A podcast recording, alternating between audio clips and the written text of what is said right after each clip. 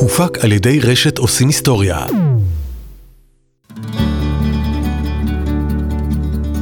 מזון למחשבה, הפודקאסט של אמבר על חקלאות ישראלית. שלום רונן שחורי. אהלן.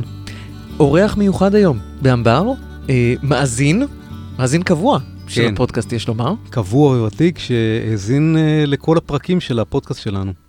שמו בישראל אלון שוסטר, ותפקידו בישראל, השר לחקלאות ופיתוח הכפר. וזה השם הרשמי של המשרד. אה, כנראה לא הרבה אנשים יודעים את זה, אה, אבל אני חושב שמבחינת אה, התפיסה שלו כשר, החצי של פיתוח הכפר הוא לא איזה סרח עודף, זה... אתה יודע, רגל אחת מתוך שתי רגליים נטועות היטב בקרקע של, של המשרד בעצם. ו, והחלק הראשון של השיחה שלנו פתאום תפס כיוון, מבחינתו זה היה אחד הנושאים החשובים לדבר עליו. כן, שר החקלאות ופיתוח הכפר של ישראל, הוא בפירוש רואה את עצמו גם כשר חקלאות וגם כשר לפיתוח הכפר. הריאיון עם שר החקלאות ופיתוח הכפר, אלון שוסטר. שלום לשר החקלאות ופיתוח הכפר, זה השם המלא של המשרד, נכון. אלון שוסטר, שלום. שלום. שר, אך לא חבר כנסת. נכון, אני מהנורבגים המאושרים, אני מוכרח לומר, ממש כיף לי גדול. באמת? מכמה סיבות. פעם אחת, אני אה, לא חייב לעסוק בחלקים הפחות ידידותיים למשתמש בכנסת. אה, כשר, אני לא באמת צריך לחוות את שעות המליאה שבהם קואליציה ואופוזיציה פחות או יותר מתפקדים. בצבא קוראים לזה גרונות. אה, מכונות הצבעה שמישהו אה, מתזמן אותם. אה, ובעיקר, אה, מה שזה נותן לי זה זמן. זה עוד זמן אה, לעסוק בענייני המשרד, להיות בשטח, לפגוש אה, חקלאים. גם ההקשרים הפוליטיים, יש יותר מרווחים, יש לי אפשרות אה, להתבטא, אפשרות להגיע בניחותא על אה, פודקאסט בנושא אה, אהוב. בקיצור, כולם נהנים מזה, אני חושב. אה, ואני כמעט הבטחתי לעצמי שלא נתעסק בפוליטיקה בפרק הזה, אה, אני רואה שאני, אני- כנראה יהיה לי קשה, לשנינו כנראה יהיה קשה. אוקיי. אבל בוא נתמקד אה, כן. במשרד עצמו. משרד החקלאות ופיתוח הכפר, כמו שהגדרת אותו בצדק, יש לו שני רכיבים, שהם שניהם, מבחינתי, קודם כל, לפני החשיבות הלאומית שלהם, הם, ה, הם הבית הביוגרפי שלי. אני uh, נולדתי בכפר בישראל, מוקף שדות, לפני עוד מעט 64 שנים, להורים uh, חלוצים, שהחליטו להגיע לארץ, להגר, להחליף שפה, להחליף אקלים, להחליף אידיאולוגיה, להחליף אה, סביבה משפחתית אה, ולבנות חברה חדשה, אה, להפוך לחקלאים. ו- ו- ולשנות את המהלך, ה- את מהלך הציוויליזציה היהודית, לבנות אה, אה, בפעם השלישית או הרביעית, תלוי איך סופרים. אני אה, אה, מאזין קבוע של עושים אה, תנ"ך, ואני לומד שהיו יותר משלושה בתים. ואני, אה, ואני חי את החקלאות משחר ילדותי ממש. אני אה, ב- בגיל אה, חמש או שש אה, נסעתי, אני יש לי זיכרונות שאני נוסע אה, על ממש על הברכיים של אבא, עליו השלום, בטרקטור לאורך הגבול, והוא אומר לי, אתה רואה את התלם הזה, פה זה ישראל ושם זה מצרים, אה, ואחר כך אה, חליבות בגיל אה, שמונה או תשע, עשר, לפני... בגיל שמונה כבר? חליבות של עיזים במשק הילדים אה. בקיבוץ, אוקיי. לפני שיוצאים ל- ללימודים. ואני, אה, ואני כל החיים, אחר כך גם כ, כמזכיר וגם כראש מועצה, אה, חשבתי שאחד הנושאים שאנחנו מוכרחים, אנחנו הכפריים, לחזק אותם, זה את, ה, אה, את הקשר שלנו לחקלאות, את העצמאות, את הקיימות הכלכלית של החקלאות, ואת ה, ככל האפשר, להישען על, ה, על העקרונות שפעם כוננו את, ה, את הקואופרציה החקלאית ב, ב, ב, בישראל, גם הכפר וגם המושב וגם הקיבוץ, אה, ולהשתדל אה, ש, שתהיה גם עבודה עצמית. עכשיו, אתה רק אמרת שנולדת בכפר, לא אמרת, קיבוץ מפלסים. קיבוץ מפלסים. אמרת, זה כפר, קיבוץ. נכון, נכון אני, המונח כפר הוא אהוב עליי, אה, אבל זה קיבוץ. אתה לא מתחבר לקיבוץ? לא, מתחבר מאוד, מאוד. עד כדי כך מתחבר, Mm. שאני אולי הקיבוצניק האחרון שמשמש כ... הייתי חבר כנסת והיום שר שמעביר את המשכורת שלו לקיבוץ, קיבוץ של פעם, במסלול השיתופי. אני בהחלט מתחבר, אמרתי רק אה, כפר, כי אני חושב שחשוב תמיד להתבונן גם על החיים הקונקרטיים שלך, האינטימיים שלך, באיזשהו מבט, גם במבט מרוחק, כדי שתוכל לעשות את ההשוואה עם אה, מקומות אחרים בעולם. ואחד הייחודים, הייחודיות הגדולות שיש למדינת ישראל בתחום אה, הכפר והחקלאות, זה שמשחר היווצרות הכפר הישראלי, היה מדובר, אני מתכוון, בעיקר מהעלייה השנייה ואילך, היה מדובר באנשים משכילים מאוד. עלייה ראשונה, אנשים נהדרים שחירפו את נפשם ממש, אה, אבל הם היו אה, אנשים שבאו מרקע אה, תרבותי אחר, ועלייה השנייה ואילך, קיבוצים, מושבים, מושבים שיתופיים, היו אנשים שהם בחרו באופן מודע לא להמשיך מסורת או לא לימודים אקדמיים, להתנתק, כמו שאמרנו, מהמשפחות שלהם, ולחולל מהפכה חברתית, והכפר מבחינתי, הוא הישראלי, הוא, אה, הוא אוונגרד, בניגוד למה שקורה בדרך כלל בעולם, שבו הכפרי נחשב היותר פחות משכיל, פחות אה, מכיר את הליכות העולם, הוא פחות מוליך רבולוציות וכולי.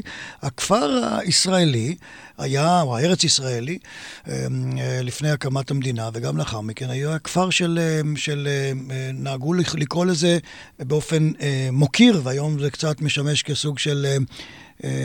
גנאי, אליטה משרתת. האליטה המשרתת זה אותם אנשים, אותו אוונגרד, שחשב שהוא מוליך את העם, הן בהיבט הלאומי, דגל כחול לבן, והן בהיבט החברתי, הדגל האדום, לכיוונים חדשים, לעבר סוג של אידיאולוגיה שהיא סוג של אוטופיה. זה לא כך, באמת. כך חשבו, חשבו חד משמעית. חשבו חד משמעית, אבל ועשו, לא באמת, כן, לא באמת. חשבו ועשו, וכמובן נכשלו כישלונות אוקיי, מפוארים. לא באמת אבל... אבל עומד במבחן הזמן, 72 שנים אחרי, איפה הדגל מעדיף... האדום, איפה הדגל כחול לבן? אז, אז, אני, אז, אני, אז אני אגדיר בדיוק. הדגר הכחול לבן, לא הפוליטי, אלא המהותי, mm-hmm. הלאומי, הוא אה, מצוי בפריסה של 800 אה, או 900 אה, מושבים וקיבוצים בפריפריה, ובעיקר בפריפריה ובגבולות של, של מדינת ישראל, בקליטת עלייה מאוד משמעותית, לא כל העליות באופן שווה, בהתמסרות של, של אנשי הכפר הישראלי למשימות אה, לאומיות אה, לפני הקמת המדינה, אה, תחום החקלאות, גם התעשייה, תחום קליטת העלייה וכמובן ההתיישבות והביטחון על הרבדים השונים. ובתחום מה שאנחנו קוראים הדגל האדום, או ההיבט החברתי, או המהפכה החברתית, אנחנו אה, אה, התיימרנו להקים, אה, או לכונן אדם חדש, חברת מופת. סליחה שאני עוצר אותך בשוונג. מופרטים. אתה נמצא עוד בקיבוץ שיתופי שאת המשכורת שלך כשר בממשלת ישראל אתה מעביר לטובת הכלל. אבל יש הרבה מאוד קיבוצים שתעשייה לא הצליחה, חקלאות לא הצליחה, ש, שפשוט הפכו להיות סוג של יישוב קהילתי. לא, ירוק, לא, מוריק, לא, יפה מאוד, מאוד נעים. קיבוצים, אין כמעט קיבוצים אה, ש, שהפכו ללא קיבוצים, כמעט ולא קיימים. 97 לא, אבל, אבל כאילו הפרטה זה, רגע, רגע, עדיין... רגע, אז אני רוצה לשים את הגבולות אוקיי. לעניין הפרטה. אוקיי, גם אנחנו חשבנו לפני 30 שנה, יש לי מספיק פרספקטיבה, לפני 30 שנה הייתי אה, מזכיר הקיבוץ, היו שחשבו אה, שאנחנו בצעידה אה, ברורה, אה, חד משמעית, לכיוון של יישוב קהילתי. המשמעות של העניין, ופה אנחנו מדברים על כלכלה ומשפט, זה שהאגודות השיתופיות תתפרקנה. בקיבוץ זה אומר שאמצעי הייצור יוחזרו למדינה, יועברו לאנשים פרטיים, יתפזרו אולי בין חברי הקיבוץ באיזה, על פי איזה מתכונת של מניות. זה לא קרה. זה לא קרה. כשאנחנו אומרים הפרטה, אנחנו נוגעים לנושא מאוד חשוב של אותה יומרה מרחיקת לכת של אה, קופה אחת אה, משותפת. זה קיים היום בקיבוצים ספורים, אפילו הקיבוצים השיתופיים, יש בהם אה, תקציב אישי מאוד אה, נדיב, אה, אבל אמצעי הייצור נשארו עד היום. שיתופים. משותפים. משותפים. משותפים, ו, ונהנים החברים רק מפירות הרווחים, או מה, מהרווחים שיש, וזה לא שייך להם באופן ישיר. זאת אומרת, זה גדול. הקיבוצים הפכו להיות סוג של דירקטוריון שמקבל דיבידנדים? הקיבוצניקים כאילו דירקטוריון, חברי דירקטוריון שמקבלים דיבידנד? של, קודם כל זה שלהם, זה שלנו. אנחנו דואגים, המדינה יודעת, גם רשות מקרקעי ישראל... כשאתה אומר שלנו, רגע, מי?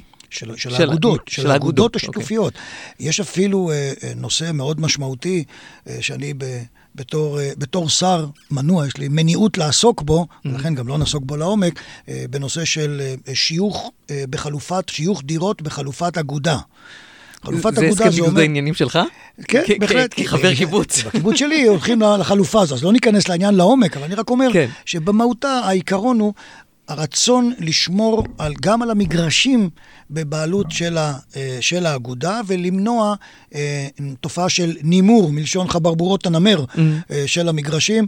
אה, ואנחנו אה, חושבים, אני משוכנע, שגם גוף כמו אה, מקרקעי ישראל, כמו מינהל, רשות מקרקעי ישראל, מבינה החשיבות האדירה ש, של, אה, של ישות ציבורית בעצם. הקואופרטיב הזה, האגודה השיתופית הזאת, בין אם היא מושב, בין אם היא קיבוץ, היא רשות אה, ציבורית שיודעת לשמור על הנכס הלאומי של, ה, של הקרקע יותר טוב מאשר אה, אנשים פרטיים, ולכן העיקרון של נכס משותף הוא עיקרון שנשמר לאורך הדורות.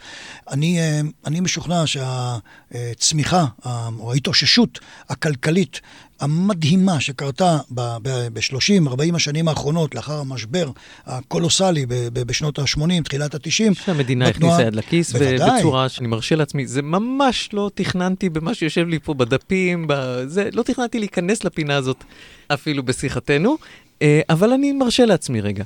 אתה אמרת שהסקטור הזה נחוש מאוד מאוד להוציא את עצמו מהמשבר הזה. מישהו בסקטור הזה עשה איזשהו reverse engineering להבין איך הוא נכשל כל כך שהמדינה הייתה צריכה להציל אותו? או שאנחנו בדרך לעוד משבר כזה? מעניין. קודם כל שאלה חשובה מאוד. אני לא חושב שאנחנו בדרך, זה יכול לקרות, אבל אני חושב שאנחנו להפך. התנועה הקיבוצית בעיקר, אה. גם, גם המושבית בעצם, היא בפאניקה כל כך גדולה, אני מכיר מהאזור שלי, מעוטף עזה, אה, את המונח של אה, אה, טראומה ופוסט-טראומה. אנחנו פוסט-טראומטיים כתוצאה מהעובדה שלא רק שנקלענו למשבר, אלא שנקלענו למשבר שחשבנו שכרגיל, כמו בעשרות השנים הקודמות, מישהו יוציא אותנו מהעניין, אם זה ההסתדרות הציונית או הסוכנות היהודית או ממשלת ישראל, וזה לא קרה, ופתאום גם נשארנו לבד. לא רק נשארנו לבד, גם נשארנו כעוסים אל מול עולם פוליטי שבמידה רבה אה, לא הבין אותנו ואולי אפילו התנכר לנו. אנחנו למדנו את, ה, אה, את הלקח. מהו הלקח בעצם? כמו שרמזתי, אה, לאורך אה, לפחות 140, בעצם 140 אה, שנים, כולל העלייה הראשונה, היה תמיד איזשהו נדבן. זה יכול להיות המדינה או, או ההסתדרות הציונית, מוסדות הלאומיים, או נדבנים אחרים, ובעצם הדיל היה כזה, ההסכם היה כזה. אתם תחיו בדחק, תמלאו את המשימות של הפרויקט הלאומי, הציוני אחר כך קראו לו, תחיו רחוק, תחיו בדלות, תחיו ללא רכב, תחיו זה חלק כמעט בלי מהערכים כסף. של, הכס... של הדגל האדום, לא?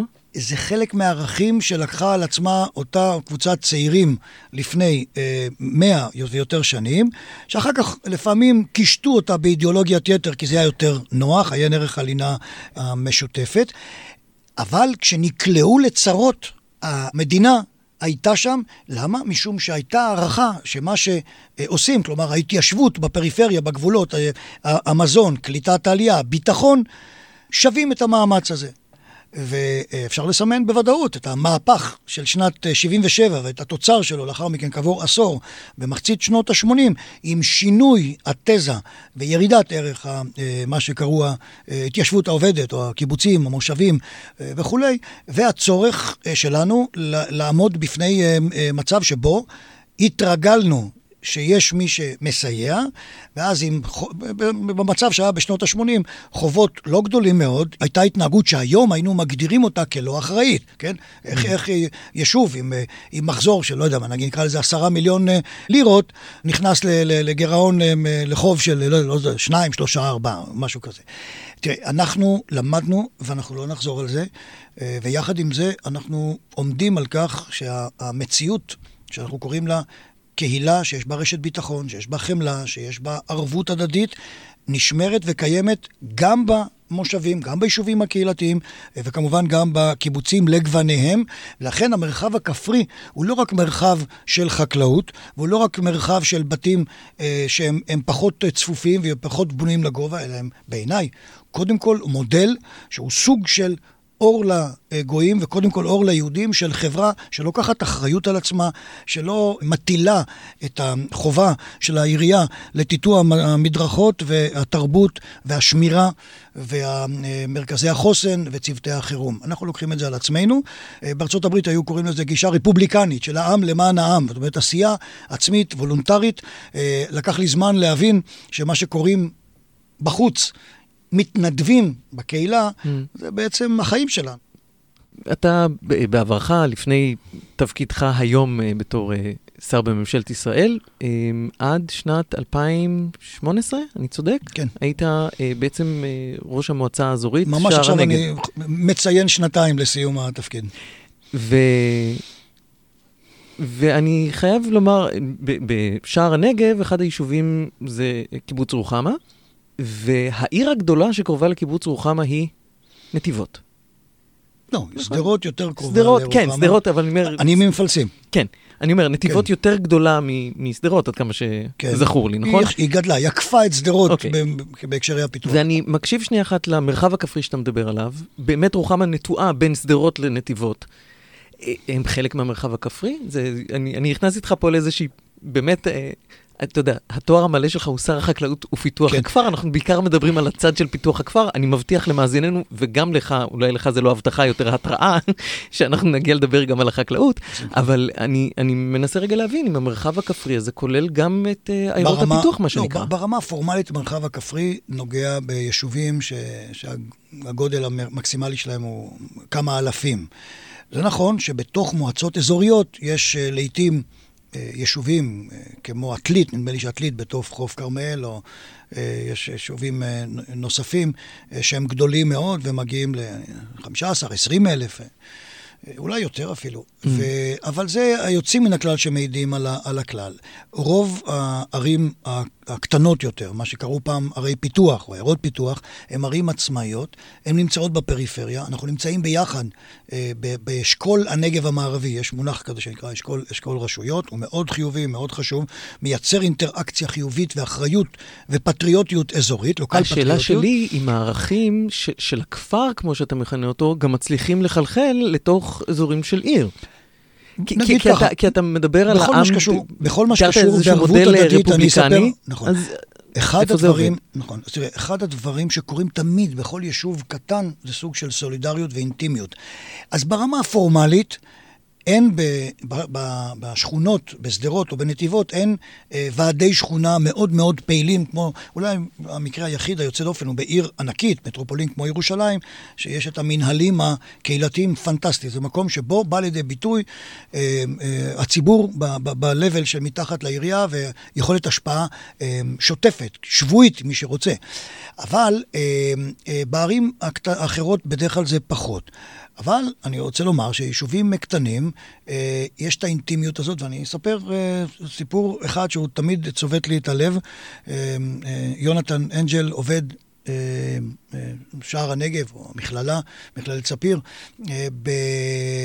לפני למעלה מעשר שנים, 14 שנים, הוא, בן, הוא תושב שדרות, נפצע באופן קשה מאוד מרקטה. אה, בשטח בית הספר, שטח כיתה א', למזלנו, למזלנו, אה, הייתה השבתה, ההורים השביתו את הלימודים, אגב, בהתנגדותי, ו... והילדים, אה, וכמה ילדים ניצלו, בוודאי, והוא נפצע מאוד קשה. וכשהוא השתחרר מהדסה כעבור כחודשיים-שלושה, הוא יכול היה להגיע לבית של המשפחה בכפר סבא או פתח תקווה, והוא לא רצה, הוא אומר, אני בא לשדרות. זה היה לפני שהיו ממ"דים בשדרות. למה? שאלתי אותו. והוא ענה לי את התשובה אה, שמאז אה, אומרת לי, אלון, יישובים קהילתיים במרחב הכפרי בסדר, יש קהילתיות עצומה, אה, גם, יכולה להיות גם בעיר. הוא אמר לי ככה, בשדרות אני אשאר תמיד, בעיקר כשקשה לי, כי אני אף פעם, אף פעם לא אשאר לבד. Hmm. אף פעם אני לא אשאר לבד כשיהיה לי קשה. כש... ו... וזה אומר שיש אפשרות תיאורטית לקחת את ה... אמ, את ההון הקהילתי, את היחסים, את האינטימיות, את המחויבות של בני אדם גם בעיר, אה, ולהעצים אותה גם ברמה הפורמלית. עושים את זה פחות מדי, אבל זה כנראה שייך לשיחה מסוג אחר. אתה היית ראש המועצה האזורית שער הנגב בין 2002 ל-2018. כמה אזעקות שמעת בימי חלדך? כראש מועצה, אני לא מדבר לפני זה. דור אה, שלם. צוק איתן זה- דור שלם חי ב-20 שנה. אנחנו עוד, עוד שלושה ארבעה חודשים נציין שלושה, 20 שנה לירי הראשון. זה פצצות מרגמה על נחל עוז. אחר כך רקטות על, על שדרות וכן הלאה. אה, דור שלם בעצם אה, התרגל שלא בטובתנו. אגב, בשני צידי הגבול, אבל נדבר על, על, על עניי עירנו ו, ופוסט-טראומתי אה, אזורנו, אה, התרגלו, אה, התרגלו זו מילה לא טובה, אבל חיים במציאות אה, שהיא היא הזויה. כדי להיות מסוגלים למה שאני אוהב לקרוא, לצמוח ולשמוח ברוב המקרים, אה, המדינה הייתה צריכה לקבל כמה החלטות מאוד נועזות, אה, תקציביות קודם כל, אבל יש בה גם מימד אידיאולוגי. המדינה הייתה צריכה להחליט שהיא לא יוצאת למלחמה במשך ה-20 השנים הללו אה, כמעט אף פעם. זה קרה אולי במבצעים מסוימים שהתארכו מעבר למתוכנן, אבל כדי לאפשר לאנשים להחליט שזהו ביתם, כדי לאפשר להורים להרגיש שהם לא חוטאים לעתיד אה, המשפחה שלהם וילדיהם, הושקעו בכמה סבבים מיליארדי שקלים, גם בהגנה סביב היישובים, גם במיגון ובניית אה, בתי אה, ספר ו- וגנים אה, ממוגנים, גם מיגון חדרים ממוגנים ביישובים, גם הפרויקט של כיפת ברזל, שאנחנו היינו התירוץ הראשוני לו, אחר כך המדינה כולה כמובן אה, שמחה בו, וגם הפרויקט הענק, עצום הממדים והעלות של החומה העילית והחומה התת-קרקעית שמגנה עלינו, והנה אנחנו נמצאים במצב שבו אפשר לצמוח ואפשר לשמוח. אחותי אה, חוזרת אה, ממש בעוד יומיים לקיבוץ מפלסים, אחרי סיבוב של אה, 45 שנים מחוץ לבית. אתה לא שלי- שופט אותה על זה שהיא עזבה לעיר. לא, ממש לא, לא, היא עזרה לקיבוץ דווקא. אה, אוקיי. ו- ו- והבת שלי מביאה את הילד, את הנכד שלנו. יש תחושה אה, שאפשר לחיות גם ליד רצועת עזה, קילומטר 300 מהגבול. זה מצריך סוג מסוים של התבוננות על החיים, זה מצריך להבין, להיות מוכן לספוג מדי פעם בפעם אה, מטחים מעל הראש. לדעת. אז מי שחי אצלנו יודע שכשאנחנו חיים, אנחנו לא יודעים מה קורה אצלנו בגוף, ויש כל מיני מחלות, לא עלינו, שיכולות להתפרץ. אנחנו יודעים שאנחנו נוסעים בכביש ועוברים נהגים מטורפים לפני או בצד, ואנחנו יודעים שהבוס אולי חושב אה, להיפטר מאיתנו אה, בכל רגע בעבודה, אה, ויש יחסים בתוך משפחה שיכולים לפוצץ אותנו לפעמים. וכן, ואצלנו יש את האיום המסוים הזה, אבל אנחנו חיים בקהילות שמכילות, שתומכות, אה, ואנחנו חיים בסביבה שאנחנו אוהבים. ומסתבר שיש שני עולמות. אלו שנולדו בתוך הכפרים או הערים הקטנות האלו ש, שלצד רצועת עזה, ומי שחי בהם כמעט לא עוזב אותם. את הקיבוץ שלי, קיבוץ מפלסים, כמעט לא עזבו במשך 25 שנה בני אדם. לא הייתה... אנחנו איבדנו, אפרופו כפר, איבדנו שליש מחברי הקיבוץ סביב שנות ה-90, קצת לפני, קצת אחרי, שליש, בגלל הסיבות החברתיות, בגלל המשבר הכלכלי, דמוגרפי, אידיאולוגי. אנחנו איבדנו מעט מאוד, אולי אצבעות של, של, אצבעות של חבלן לא, לא מיומן אה, אה, על כף יד אחת, משפחות שבגלל המציאות הביטחונית עזבו את קיבוץ מפלסים, וזה דומה מאוד ביישובים האחרים. נכון שהמציאות הביטחונית עצרה את הפיתוח, ועכשיו אנחנו בנסיקה, ויש uh, עשרות משפחות שמגיעות גם אלינו וגם uh, כמובן מאות משפחות בשדרות, בנתיבות ובקיבוצים ובמושבים בכל, ה, בכל העוטף. עד כאן השיחה עם השר לפיתוח הכפר. עכשיו ברשותך בוא נעבור לכובע השני שלך בתור שר החקלאות. בשמחה. ואני אשאל אותך עכשיו דבר כזה, אתה עצמך קיבוצניק. אה, מנכ"ל משרדך שמינית, דוקטור נחום איצקוביץ', יש לו תואר ראשון מהפקולטה לחקלאות, דוקטורט ב, בניהול. מהסורבון? מהסורבון. אה, הוא עצמו היה אה, ראש מועצה אזורית עמק חפר. יש קיבוצניק בתור שר, מנכ"ל מושבניק, אפילו הדובר שלך הוא קיבוצניק. Mm-hmm. ואני מסתכל על הקבוצה של אנשים ששמת סביבך, ו- ו- ואתם בעצם באים עם תפיסה אה, מאוד של קיבוץ, או של התיישבות עובדת, mm-hmm. או בעד החקלאות. ואני אשאל אותך שנייה אחת, משרד החקלאות שבראשו אתה עומד, רגולטור או לוביסט? הוא גם וגם. הוא כמובן אה, רגולטור ונושא אחריות מאוד כבדה, את המנכ"ל מינתה הממשלה בהמלצתי. אה, אבל הוא איש שלך, זה, כן, משרת כן, אמון, מנכ"ל למשרת אמון. ודאי, ודאי. ו, אה, והתפקיד שלנו הוא אה, בהחלט לוודא שהמשימה החיונית, מחממת הלב, הלאומית, הפטריוטית של חקלאים ושל כפריים, נעשית בדרך אה, ראויה למדינה אה, דמוקרטית, ל, לרפובליקה שמכבדת את עצמה, אה, ש, שמקיימת מנגנוני בקרה. אה, אני רק היום אה, חנכנו את אה, המרכז לפניות הציבור, מוקד פניות הציבור במשרד החקלאות. המנכ"ל שלי מוביל מהלך של עררים פנימיים על החלטות פנימיות של נושאי המשרה, של הפקידים. כדי שאזרחים אה, שחושבים ש, שיש צורך אה, לחשוב פעם שנייה על התשובה שקיבלו, או אולי לא קיבלו אפילו תשובה, יהיה להם איפה אה, לערור. רק דוגמה אז, ל, אז לשקיפות הזאת. רגע. אז, אז מצד אחד המשרד הוא הרגולטור, אבל אתם הלוביסטים? לא, אז אני, אני משתמש כמובן, אני, אני לא רוצה לברוח מהמונח הזה, לוביסט במובן של מי שמקדם את הערכים שהכפר הישראלי לקח על עצמו? התשובה היא בוודאי שכן. שר החוץ הוא הלוביסט של יחסי החוץ. אה, אה, שר התרבות הוא מי שמוביל את ה... נקרא לזה את השדולה הלאומית לנושא התרבות, זה בוודאי. אנחנו, המשימה שלנו, של כל שר, של כל מחזיק תיק בכל ארגון שהוא, זה לקדם את, ה, את המימד המסוים של הארגון שלו בתוך הקונצרן הגדול. עכשיו, אני גם חבר בדירקטוריון של המדינה. ואחד הדברים שאני טבעתי תמיד מנציגי היישובים במועצה האזורית, זה בסדר גמור, בתפקידך שאתם, כ... בתפקידי כראש המועצה, 16 שנים, ו- ו- וכך נחום איצקוביץ' אה, בעמק חפר, כל אחד צריך לייצג את, ה- אה, אה, את הכפר שלו, את הקיבוץ, את המושב, היישוב הקהילתי. אבל בשבתם בדירקטוריון, במועצה האזורית או בממשלה, חייבים לראות את התמונה הכוללת.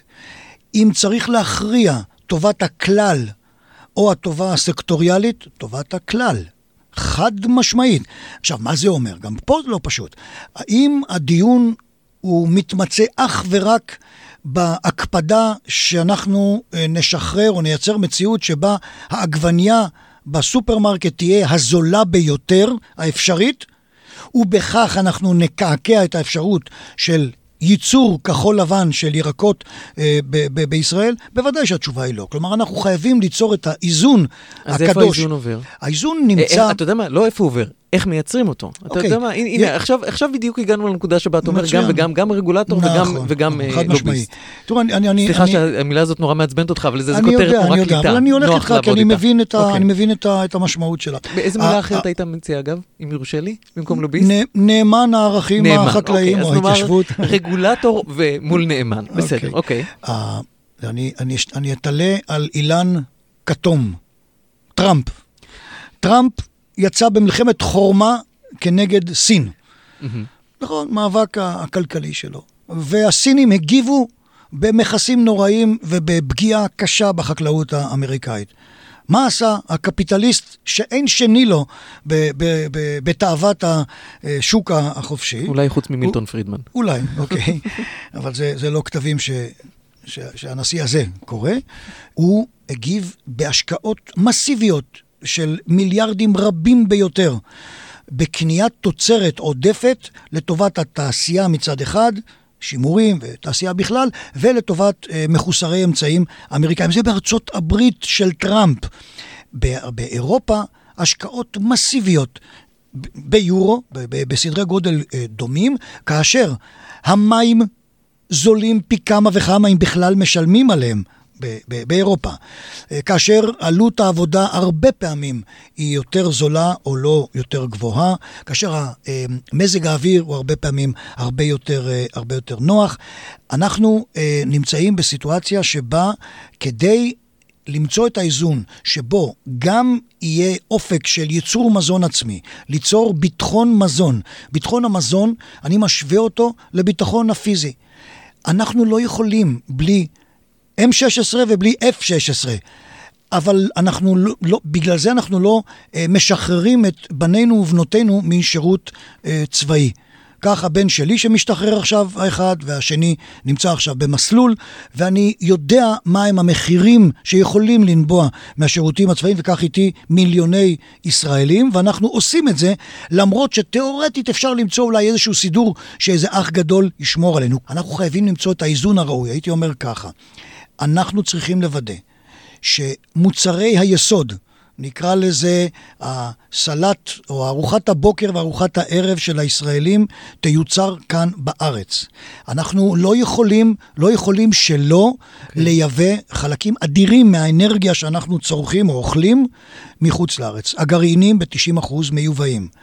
לכן, כשמתקיים היום ממש היום, יום ההקלטה שלנו, אה, מתפרץ עוד פעם דיון אה, שנראה דיון אידיאולוגי בנושא החמאה, ולא היא, יבוא החמאה. מה פתאום, יבוא הוא כלי לגיטימי לחלוטין, שאנחנו, אנחנו הראשונים, משרד החקלאות הראשונים, שחושבים שהוא אה, אה, נחוץ לנו כדי לאזן בין עודפי החלבון והשומן שיש בחלב, כדי לא ליצור עודפים גדולים מדי של חלבון שיעלו ויעמיסו גם על החקלאים וגם על הצרכנים עלויות בלתי נסבלות, צריך אה, לייצר מצב שבו אנחנו נותרים עם חוסר מסוים בשומן, ולכן צריך מדי פעם לייבא אה, חמאה, וזה לגיטימי. השאלה, האם היבוא הוא מידתי, מקצועי, על פי הצורך, או שהוא, תרשה לי להיות, לחטוא במילים קשות, או שהוא טיפש וטוטאלי. ומה שמוצע כרגע, פתיחת היבוא של חמאה לשנתיים ללא מגבלות, זה טיפשי, זה ייקר את החמאה, כמו שקרה עד עכשיו, וזה עלול למוטט את משק החלב. יש מי שכינה את האופן שבו משק החלב אה, מנוהל עם המכסות, אה, משק סובייטי. זה בערך אה, כמו שבן של אישיות חשובה, מרכזית במדינת ישראל, כינה את ההתיישבות, אני חוזר לכפר, הקיבוצית, הוא איכשהו הגיע למשטר הנאצי. זה המקום שבו אני מאבד את, חוש ההומור שלי. זה ניסיון נואל לערבב אה, סלידות רגשיות עם עובדות. משק החלב... משק, בוא, בוא רגע נשים את זה על השולחן. משק החלב מתוכנן ומסורטט בירושלים במשרד. אה, בוא נגיד ככה, האקדמיה ההשכלה הגבוהה בישראל מתוכננת, הבריאות מתוכננת, החינוך מתוכנן, הביטחון מתוכנן. האם זה אומר שהצבא שלנו הוא צבא אדום? איזה קשקושים, לא, אני שואל איזה סוג של, רגע, של, של ביטחון... אה, אה, אה, מילים מיותרות ש, שמכניסות רגש ושסע, הייתי אומר, בתוך דיון ענייני. אוקיי, אני אומר את הדבר הבא, אני אומר את הדבר הבא.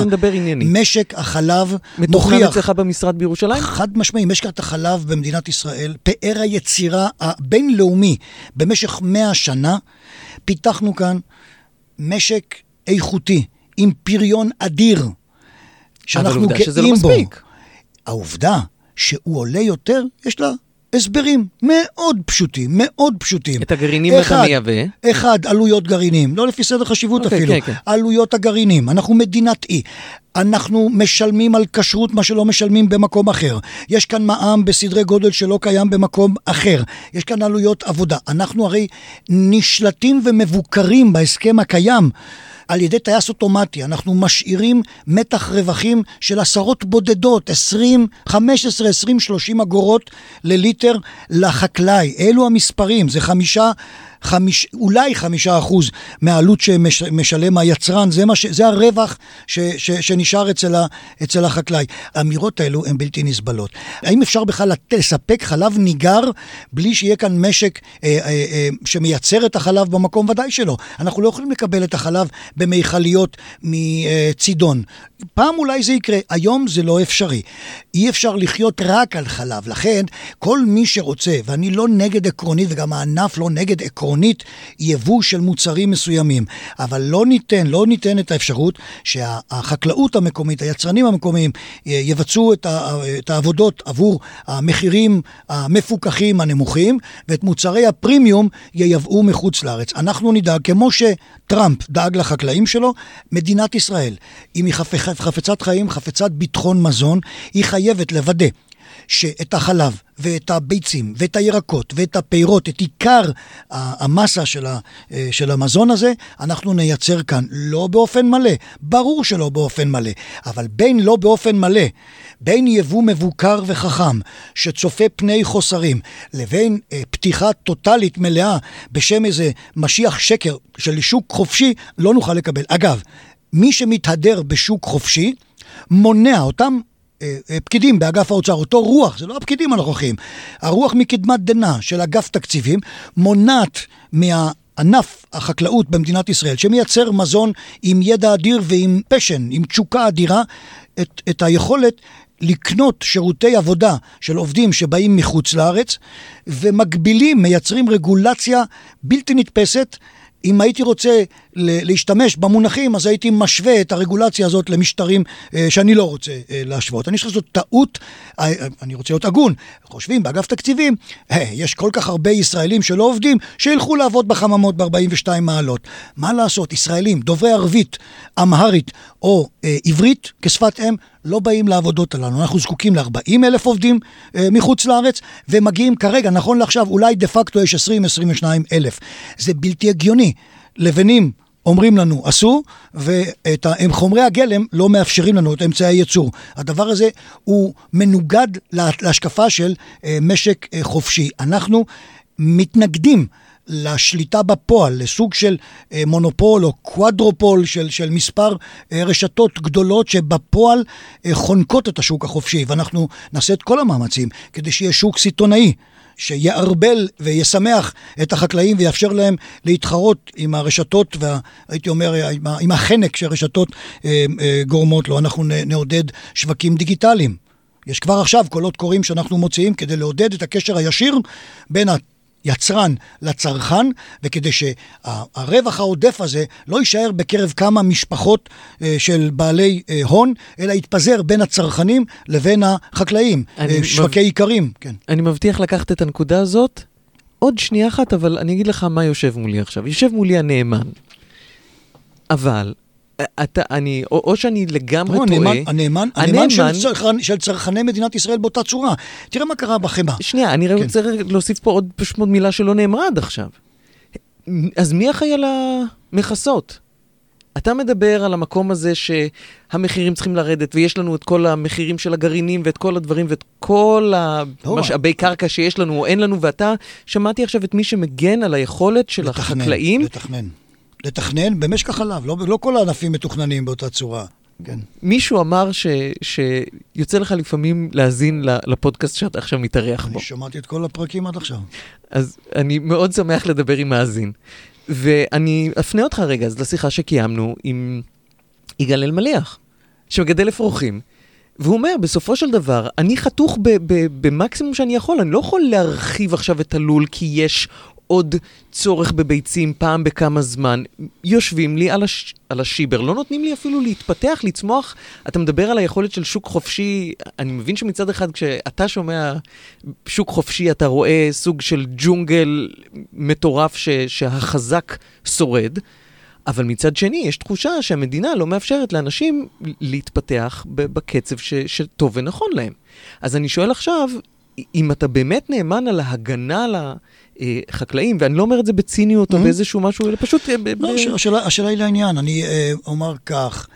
השאלה אם הנאמנות הזאת, רגע, אני רק אסיים את השאלה, השאלה אם הנאמנות הזאת לא לוקחת איתה בחשבון גם את היכולת שלהם להתפתח ולהשתכר בצורה, כי בכל זאת אנחנו אין כבר... סיכוי, אין סיכוי לחקלאים במדינת ישראל להתפתח ולהרוויח ולהיות כלכליים ולהיות אטרקטיביים לבנים שלהם, אם הצרכנים לא יהיו מרוצים. צרכנים לא מרוצים יובילו למדיניות שתגרום לקריסה של, ה, של הענף, ל, ל, ליבוא וכולי. מה זה צרכן מרוצה? באיכות או מר... במחיר? גם במחיר וגם באיכות. אנחנו היום התיימרנו ואמרנו, אנחנו קוראים לסופרמרקטים, לרשתות, לציין את ארץ המקור. מה עומד מאחורי המחשבה? מאחורי המחשבה עומדת גם בדיקת עומק, אה, כולל סקרים וקבוצות מיקוד של ישראלים, שאומרים, כן, אנחנו לא רק רוצים לקנות תוצרת כחול לבן כי אנחנו מאמינים שהיא טובה, אלא אנחנו אפילו מוכנים לשלם קצת, לא כל מחיר, אבל אפילו מוכנים לשלם קצת יותר, ובלבד שתגידו לי, זאת עגבניה שבאה מחוץ לארץ, זאת עגבניה תוצרת אה, מקומית. עכשיו, כל ענף יש, לה, יש לו את, ה, את האפיון שלו. בשקדים, אז יש שולחן מגדלים של שקדים, ואין את הרגולציה, אין את היכולת לתכנן מי מגדל מה. אז מותר להם, על פי, על פי החוק, ל, ל, ל, לדבר ביניהם, להעביר ידע, יש מגבלות של מה מותר, מה אסור. לעומת זאת, ב, נגיד בקצה אחר, יש לנו את משק החלב, שהוא מאוד מתוכנן. ופה אני רוצה לשבור, לשבור מיתוס. המיתוס הזה אומר שאנחנו וקנדה, ישראל וקנדה, המדינות היחידות שמתוכננות. ולא היא.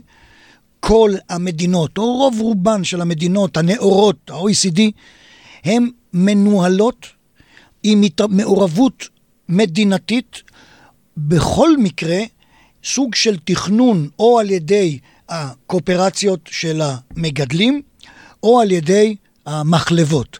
זאת אומרת, זה סוג של ענף שבגלל היוקר שלו, בגלל הצורך לתכנן אותו, בגלל אה, זמן המדף אה, הארוך, כל זה מצריך המון השקעות ותכנון ארוך טווח.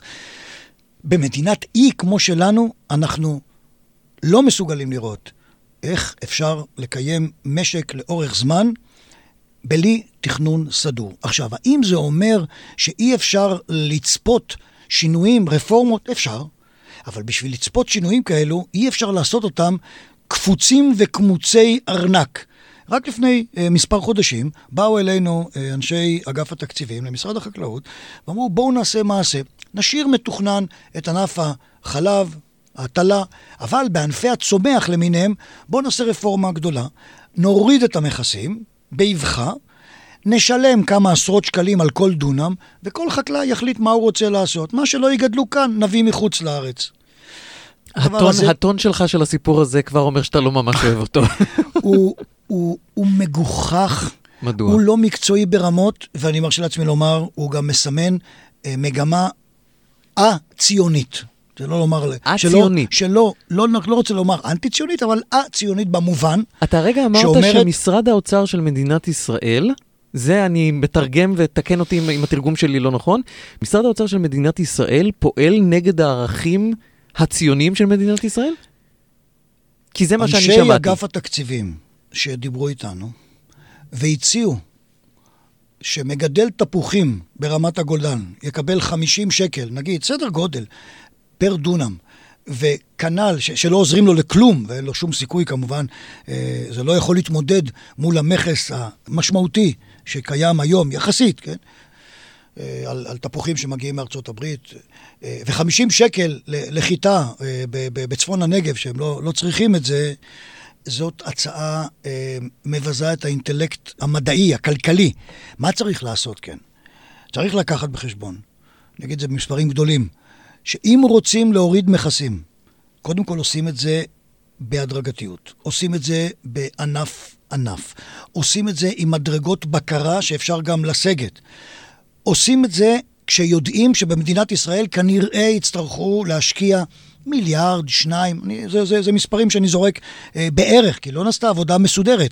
צריך להשקיע זמן בלחקור את העניין. אומרים אירופה, אז אירופה לא רק ב...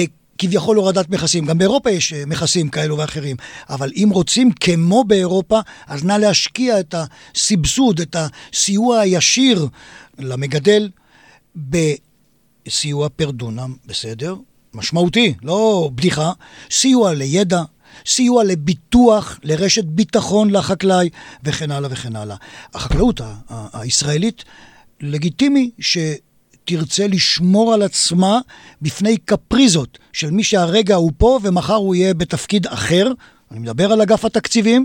אנחנו לא נאפשר אנחנו, כמי, כ, כריבון, כחלק מהרגולטור, לא נאפשר לקעקע ענפים שנבנו כאן במשך 140 אה, שנה, חלקם 100 שנה, כמו ענף החלב, באבחה אחת, רק מפני שמישהו לא מוצא חן בעיניו שהתכנון שעד עכשיו ייצר חלב משובח, וחושבים שאפשר להוריד איזה חמישה אחוז מאיזשהו מקום, קורץ לו לעכשיו. אני רוצה לתת לך עוד מספר אחד נוסף. רק שאלה שנייה אחת לפני, ואני אשמח שתוסיף את זה גם בהמשך התשובה שלך. אז למה המשרד, משרד החקלאות לא עושה את העבודה הזאת? הוא מגיע כבר עם איזשהו משהו אפוי לאגף התקציבים במשרד האוצר. אני אגיד את זה כך, המציאות הפוליטית מאפשרת אה, לנו היום, זו תשובה מאוד קונקרטית למציאות שלנו כרגע. אנחנו יכולים לעסוק וצריכים לעסוק בנושאים הדחופים, למשל, הפאזה הבאה של הסכם החלב, אה, למשל, נושא של אה, מכסות הטלה, למשל, לעסוק בסוגיות של עובדים הזרים, ובנושאים האפשריים, נושאים ארוכי טווח שהם החשובים אה, יצטרכו לחכות למצב פוליטי שבו אני אוכל לראות שלי ולמנכ"ל שלי יש אופק של אה, לפחות שנה-שנתיים של, אה, של מציאות.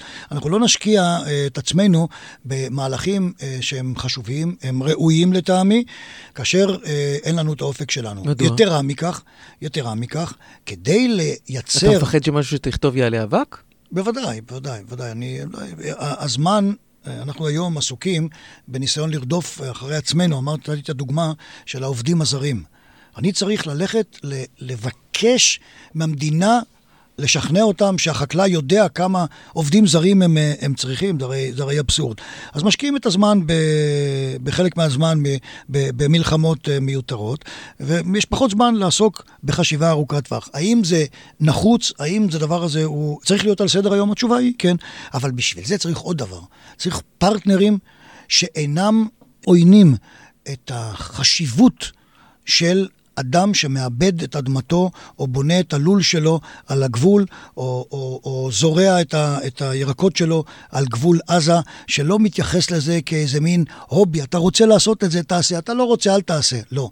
המשימה של המדינה מירושלים, מתל אביב, או מאיפה שאני נמצא, בבית דגן, להוקיר את האנשים שחיים בפריפריה, להוקיר את מי שחי על הגבול, להוקיר את מי שעוסק בהוצאת מזון מן הארץ, לתת לו את המשמעות האדירה, הקהילתית והלאומית של מה שהוא עושה, ומתוך ההשקפה הזאת לבוא ולומר לו, בוא ננסה לראות האם אנחנו יכולים להעניק לך את רשת הביטחון כמו שעושים בארצות הים.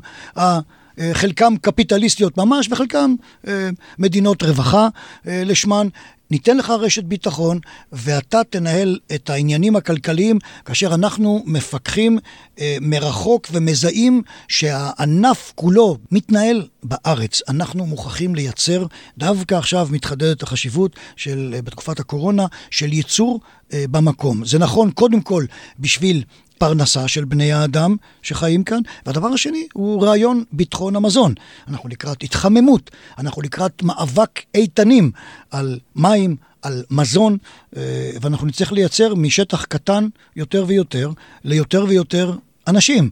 הידע שדרוש הוא חסר, ואנחנו צריכים להשקיע במה שנראה לחלק אה, ממי שיושב על התקציבים כ- כהשקעה שלא רואים אותה מחר בבוקר, השקעה בידע, כדי שנמשיך לשמור על הרווחיות, על היעילות, על התפוקה אה, שלנו, אה, שנמצאת בחלקים מסוימים בירידה בגלל היעדר השקעות, נצטרך להשקיע מיליארד שניים שחסרים לנו כל שנה, ואם לא נעשה את זה, מי שיבוא אלינו מאבו דאבי או מחרטום, יבוא, אני, אני חושש, בעוד עשר שנים אל, אל שוקת שבורה. אני רציתי לדבר על אבו דאבי וחרטום אחר כך, אבל הכנסת את זה עכשיו, אז אני מכניס את זה פה בתור שאלה. Mm-hmm. חקלאות היא כלי לשלום? חקלאות היא כלי לשלום.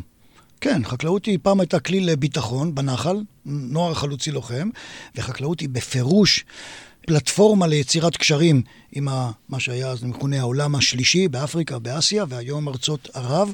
בהחלט כן. שרת החקלאות אה, מאיחוד האמירויות, אה, הגברת אה, מריאם אל-מאהירי, היא, היא, התפקיד שלה הפורמלי הוא שרה לביטחון המזון. הם, זה, זה הכותרת של משרד החקלאות מדהים. זה, זה עם ש, שיצא מהים, היו שולי קונכיות. ואחר כך אה, אה, אה, דייגים ומוציאי נפט מן הארץ, שהחליטו שהם מגיעים לעצמאות כלכלית ותזונתית בתוך 10-20 שנה. יומרה אדירה, אנשים משכילים שעוסקים בתכנון שאנחנו לא יודעים לחשוב עליו. אנחנו מתווכחים מלחמת חפירות על תקציב 21. שנת 2020 הייתה באיחוד האמירויות השנה שבה כל המשרדים הונחו לתכנן את 2030. ומשרד לביטחון אה, מזון מדבר בלי להתבלבל, כאשר היום הם מייבאים 90% מהמזון, הם מדברים בתוך 10 עד 20 שנה, 90% מדבר, אה, אה, הם מדברים על ייצור מזון עצמי, שלא לדבר על זה שהם רוכשים שטחי קרקע בשלוש-ארבע יבשות ומשקיעים כסף. אנחנו ביחד איתם. הידע שלנו, הידע גם שלהם שהולך ונצבר, המשאבים שלהם, עם המשאבים שיש גם לנו, והרצון הזה לשבור את הסטיגמות. מתחילים להסתכל אל הערבי, אל המוסלמי, אה, דרך כוונות טובות. ואני אה, רואה את ההזדמנות המצוינת של ערבים ויהודים ישראלים עושים עסקים ביחד ומייצרים מזון ביחד ולוקחים אחריות על ייצור מזון בעולם. יהדות העולם, החכמה קוראת לזה תיקון עולם. זה התיקון עולם שלנו. זה נשמע כמו משפט טוב לסיים, אבל יש לי עוד כמה שאלות. אמ, אגב, שלום, אה, עם שרת התחבורה אתה מדבר? כשצריך, למה לא? אוקיי. לא, אין לי... שלום אה, פנימי. אה, כי... אני צריך לדבר איתה על קו, על הכביש של 232 לאורך רצועת עזה. שהתחלנו אותו, כבר ב-2014 דובר, ועדיין לא השלמנו, ואני מקווה שהיא תסייע לנו בנושא. כביש שעובר מהרצועה דרך שדרות אל תוך, כן, כן, אל תוך הנגב. נכון. אמ, אני מדבר יותר על הקטע של שדה תעופה נוסף אתמול, יום לפני ההקלטה באמת, היא הורתה אה, שהשדה יוקם בנבטים, ולא ברמת דוד. פה מה אתה? נאמן, רגולטור, איפה אתה יושב מולה? נושא מדהים ששווה פודקאסט עצמאי לחלוטין, לא בטוח שבליין אה, הזה mm-hmm. אה, של המזון, אבל אה, מזון לא אדיר לא למחשבה. זה, זה לא קשור למזון? הרי קשור למזון בישראל, לא, לא, מסכים, אני מסכים איתך, זה קשור בעמק יזרעאל, אני, אני חוזר בי, בהקשר עמוק. זה הברד בסקט הישראלי. נכון, אז עמק יזרעאל, בוודאי הנרטיב של, של העמק, העמק הוא חלום, אבל לגופו של עניין, מכיוון שאני בוגר שיחות עם, עם אנשי מערכת הביטחון, ואני יודע שיש כאן אה, דילמה אדירה, אדירה. כתושב הנגב אני יודע את היתרון העצום, החד משמעי של הקמת אה, שדה התעופה הנוסף שם, בנבטים אצלנו, ויחד עם זה, אה, החיים הבוגרים צריכים להורות לנו לומר את האמת. יש כאן סוגיות שאני חושב ששרת התחבורה אה, מכירה במה מדובר. אה, אני חושב שגם היא וגם אני נצטרך להיות שותפים לקבלת החלטות לא פשוטות בכל מזג אוויר, לכל כיוון שהוא, אה, והעובדה שחיל האוויר וצה"ל בכלל נעמד על הרגליים האחוריות, על האפשרות אה, של, של להקים את, ה, אה, את שדה התעופה בנבטים, אומרת שיש כאן דיון רציני ביותר. האם זה אומר שבהכרח תתקבל עמדת מערכת הביטחון וחיל האוויר? לא. אבל אני לא הייתי מזדרז וקובע נחרצות אה, כיצד דברים אה, ייפלו. אפשר דיון, לשאול מה עמדתך, מה עמדת המשרד? כי, חסר, כי הרי... לי, חסר לי עוד נתון שאני חושב שגם למערכת הביטחון חסר. המשמעויות לחלופה לחיל אוויר, כדי להיות מסוגל להכיל את השדה הנוסף, אה, הן לא ברורות. לא ברורות לי עדיין. תג המחיר, המשמעויות המבצעיות, לי לא ברור אה, עדיין. אבל המשמעויות החקלאיות מאוד ברורות. מה לא, קורה אם זה, זה קם ב... ברמת דוד? לא, זה ברור זה... לחלוטין. נכון, אבל בניגוד, מהו ההבדל? ההבדל הוא שבניגוד לנימוקים כבדי המשקל מאוד של איכות החיים בעמק יזרעאל וסביבתו, אגב, יש גם יתרונות עצומים שזה יהיה בצפון. כן, יש יותר אוכלוסייה שם, אבל מנגד אנחנו רוצים לפתח את האוכלוסייה בדרום, וזה סוג של אה, פרויקט אסטרטגי, שאם כן, אה, יוקם בדרום, הוא כמובן יעודד את, את הנגב. אבל, אה, אבל זה לא רק עניין של איכות חיים, יש עניין חקלאי. לעומת נימוקים שהם בנקודות חשובות, נקודות חשובות, הנימוקים, לכאורה, נגיד, בתחום הביטחון, הם מתחום הנוקאוט. ולכן כדי להגדיר, בעצם הדיון האמיתי הוא האם הנימוקים הביטחוניים שמונחים על השולחן כנגד חלופת נבטים הם אכן נוקאוט. זאת השאלה. אני לא בטוח במאה אחוז עדיין אה, שאלו פני הדברים. אני בעיקר לא יודע מה תג המחיר כדי להתגבר על הנוקאוט. אמ, אני מניח שזה נושאים שיגיעו גם לקבינט המדיני-ביטחוני שאני חבר בו, ובסוף ממשלת ישראל תצטרך לקבל אה, החלטות, החלטה חשובה מאוד, ואני מקווה שנגיע, אנחנו חייבים להגיע אליה במהרה. אגב, יש הצעות אה, ביניים. אה, ש, שיאפשרו אולי... תעופה חיפה? למשל, כל מיני... אפשר, אפשר להוציא חלק מה, מהתעבורה מנתב"ג. אה, ואז לקנות כמה שנים, ואז לבנות בים, גם זאת אפשרות. לנוכח הדעות הכל כך קשות, אה, או העמדות הכל כך מקוטבות, לפעמים עמדה שלישית סבירה היא לוקחת. אנחנו דיברנו ארוכות ואני מודה לך על כל דקה, אני יודע שאתה מאוד מאוד עסוק. הצלחנו לזכור חלק מהדברים שאתה מתעסק בהם. אה, בוא רגע נעשה רשימה זריזה על מה לא דיברנו. לא דיברנו על המרחב הכפרי הלא יהודי בישראל, לא דיברנו על... אה, על הקרקע, לא דיברנו על הקרקע, על תכנון הקרקע במדינת ישראל. קבינט קרקע היה צריך להיות מוקם, ואנחנו, לטעמי, אחראים על רזרבת הקרקע של מדינת ישראל, ולא ניתן אה, לבזוז אותה רק כי יותר נוח בחמש שנים הקרובות לבנות אה, בתים או, או אזורי תעסוקה, ואנחנו נס, נחייב את עצמנו לחשוב על הנכדים והנינים. אה, שלנו, שיצטרכו גם הם לחיות כאן במקום הזה. אז מה, אתה בעצם אומר פה בין השורות שהמחלקה להתיישבות במשרד החקלאות אה, ופיתוח הכפר אה, ישקיע רבות בבנייה רוויה בערים קיימות כדי לשמור גם, על הקרקע? גם, אגב, גם בכפר. אני חושב שהכפר הישראלי גם יצטרך להצטופף.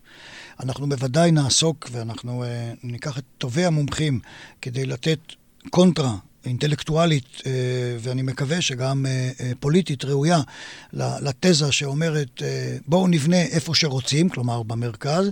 אני חושב שצריך לעסוק בפיתוח נגב וגליל, אני חושב שצריך לצופף את, ה, את האוכלוסייה. צריך להשקיע בפינוי-בינוי במרכזי הערים. צריך לאפשר גם לכפר לגדול, ולא uh, לקיים מדיניות של uh, צרות עין כנגד מי שגר uh, בכפר. וצריך בעיקר לזכור שהקרקע היא משאב שאי אפשר להחזיר אותו. אפילו את איכות האוויר אפשר לתקן. קרקע שנתפסת בדרך כלל לא משוחררת. אנחנו התחלנו את השיחה הזאת אה, בחלק שלך של שר פיתוח הכפר, ואחד הדברים החזקים שאמרת בהתחלה בתור קיבוצניק זה הטראומה הגדולה של, אה, של, של המשבר הגדול, חוב הקיבוצים הגדול. כן. והיכולת אה, להתמודד היום עם, עם העולם שהשתנה. וחלק חשוב מהחקלאות הישראלית זה האתוס הציוני, ו- וגם, כפי ששמעת בפרקים שלנו, הרבה מאוד אנשים דיברו על זה שמשהו פונדמנטלי השתנה באיך שמתייחסים לזה. הייתה גם השיחה עם דוקטור חזי עמיעור, שבעצם דיבר על ה shift הזה. מעניין אותי מנקודת המבט שלך עכשיו, אה, גם כנאמן וגם כרגולטור, גם כקיבוצניק וגם כ- כלוחם, אני אומר, בתוך המקום הזה, כשר, אה, אתה לא נראה לי מהטיפוסים המהמרים, אבל אה, בוא נגיד זה ככה, או החצי מתנבאים, איך יראו 20-30 השנים הבאות דרך עיניים חקלאיות בארץ? אני מעריך שאין סיכוי שהחקלאות uh, תתנוון. אני יודע את זה משום שהשינויים, שינויי מזג האוויר והמאבק שיתחיל להיות כל פעם יותר ויותר חריף על הקלוריות שאנחנו מייצרים.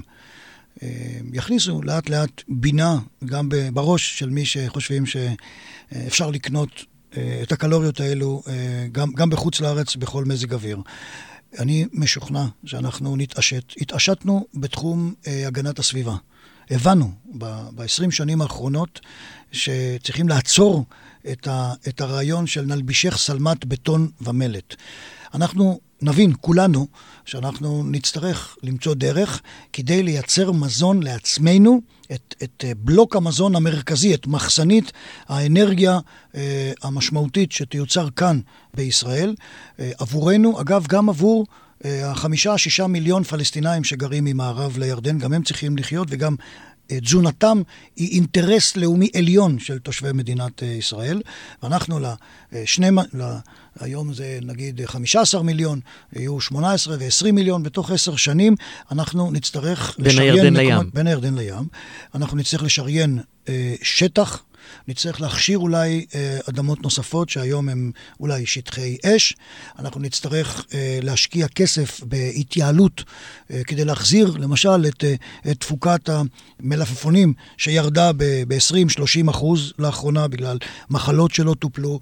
ואנחנו נצטרך להשקיע בבני אדם. אנחנו נרצה לראות בני אדם חכמים, טובי לב, שרוצים לחיות בסביבה חקלאית ובכפר. ואנחנו נצטרך לעשות כמה מחשבות חדשות, ויהיו כאן אה, מאבקים מאוד מעניינים, מאוד אה, עקרוניים, למשל בסוגיית המים. אה, סוגיית המים אומרת, היום האידיאולוגיה השלטת אומרת, המים זה משק סגור.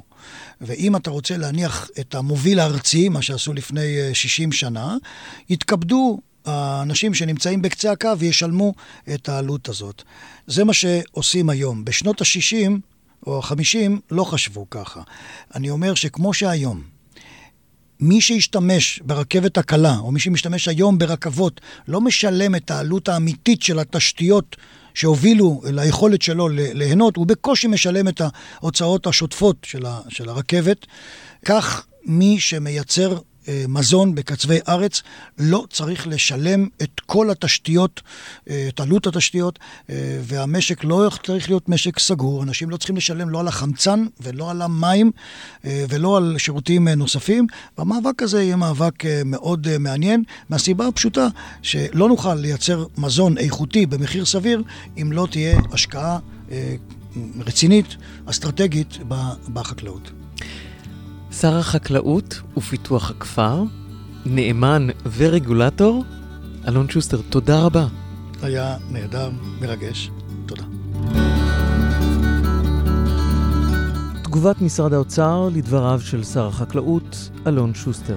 ענף החקלאות בישראל מנוהל תחת מעורבות ממשלתית כבדה, התואמת תפיסות כלכליות ישנות, שהוכיחו כי אינן תואמות להרגלי הצריכה בישראל ובעולם, כאשר הרגולציה באה לידי ביטוי בחסימה כמעט מוחלטת של תחרות או של יבוא, בין במוצרי הצומח, מוצרי החלב או הביצים. כפועל יוצא ממדיניות זו נפגע הצרכן הישראלי במחירים ובמחסור של מוצרים רבים. מחירי חלב והביצים יקרים ב-80% מהממוצע ב-OECD, ומחירי הפירות והירקות האמירו מאז שנת 2000 ביותר מ-40%.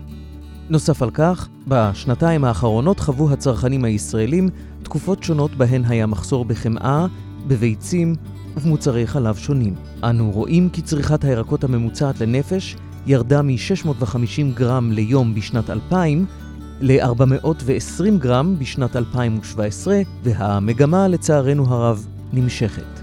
משרד האוצר סבור כי יש לטפל בנושא וימשיך לפעול לטובת קידום רפורמות למען הגברת התחרות והורדת יוקר המחיה בישראל.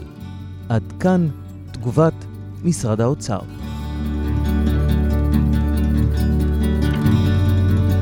רונן, שיחה מרתקת. אה, תודה שהבאת את השר אה, לאולפנינו, ותודה לשר שנאות ובא לאולפנינו. אה, כן, אני חושב שבסך הכל רואים שיש כאן אה, אה, שר חקלאות שהגיע לעבוד ולעבוד קשה, אה, גם בנושא החקלאות וגם בנושא פיתוח הכפר. אה, והצוות שלו, בסך הכל נראה שהוא צוות בלתי רגיל, גם נחום איצקוביץ', מנכ"ל המשרד שעושה עבודה מאוד מקצועית, גם אה, רביב א', הדובר שלו, שבעצם אה, סייע להביא את הפרק הזה, לקרוא מור וגידים, וגם איתן אוזן, היועץ של שר החקלאות, שגם כן מאוד סייע כאן. חשוב להגיד שהם בעצם פוגשים כל הזמן בצורה בלתי אמצעית את החקלאים, אני עד לזה. בשיחות זום ובמפגשי שטח שהם מקיימים עם החקלאים. ומי ממאזיננו החקלאים שעדיין לא דיבר עם השר, דלתו פתוחה, אני מבין לפי מה שאתה אומר? אני חושב שכן, יש קבוצות וואטסאפ עם שיחות מאוד פתוחות וחופשיות, וכמו שאמרתי, זמינות אה, אה, מאוד גדולה, ובאמת צוות שהגיע לעבוד. רונן שחורי, חברת אמבר, תודה רבה. תודה לך.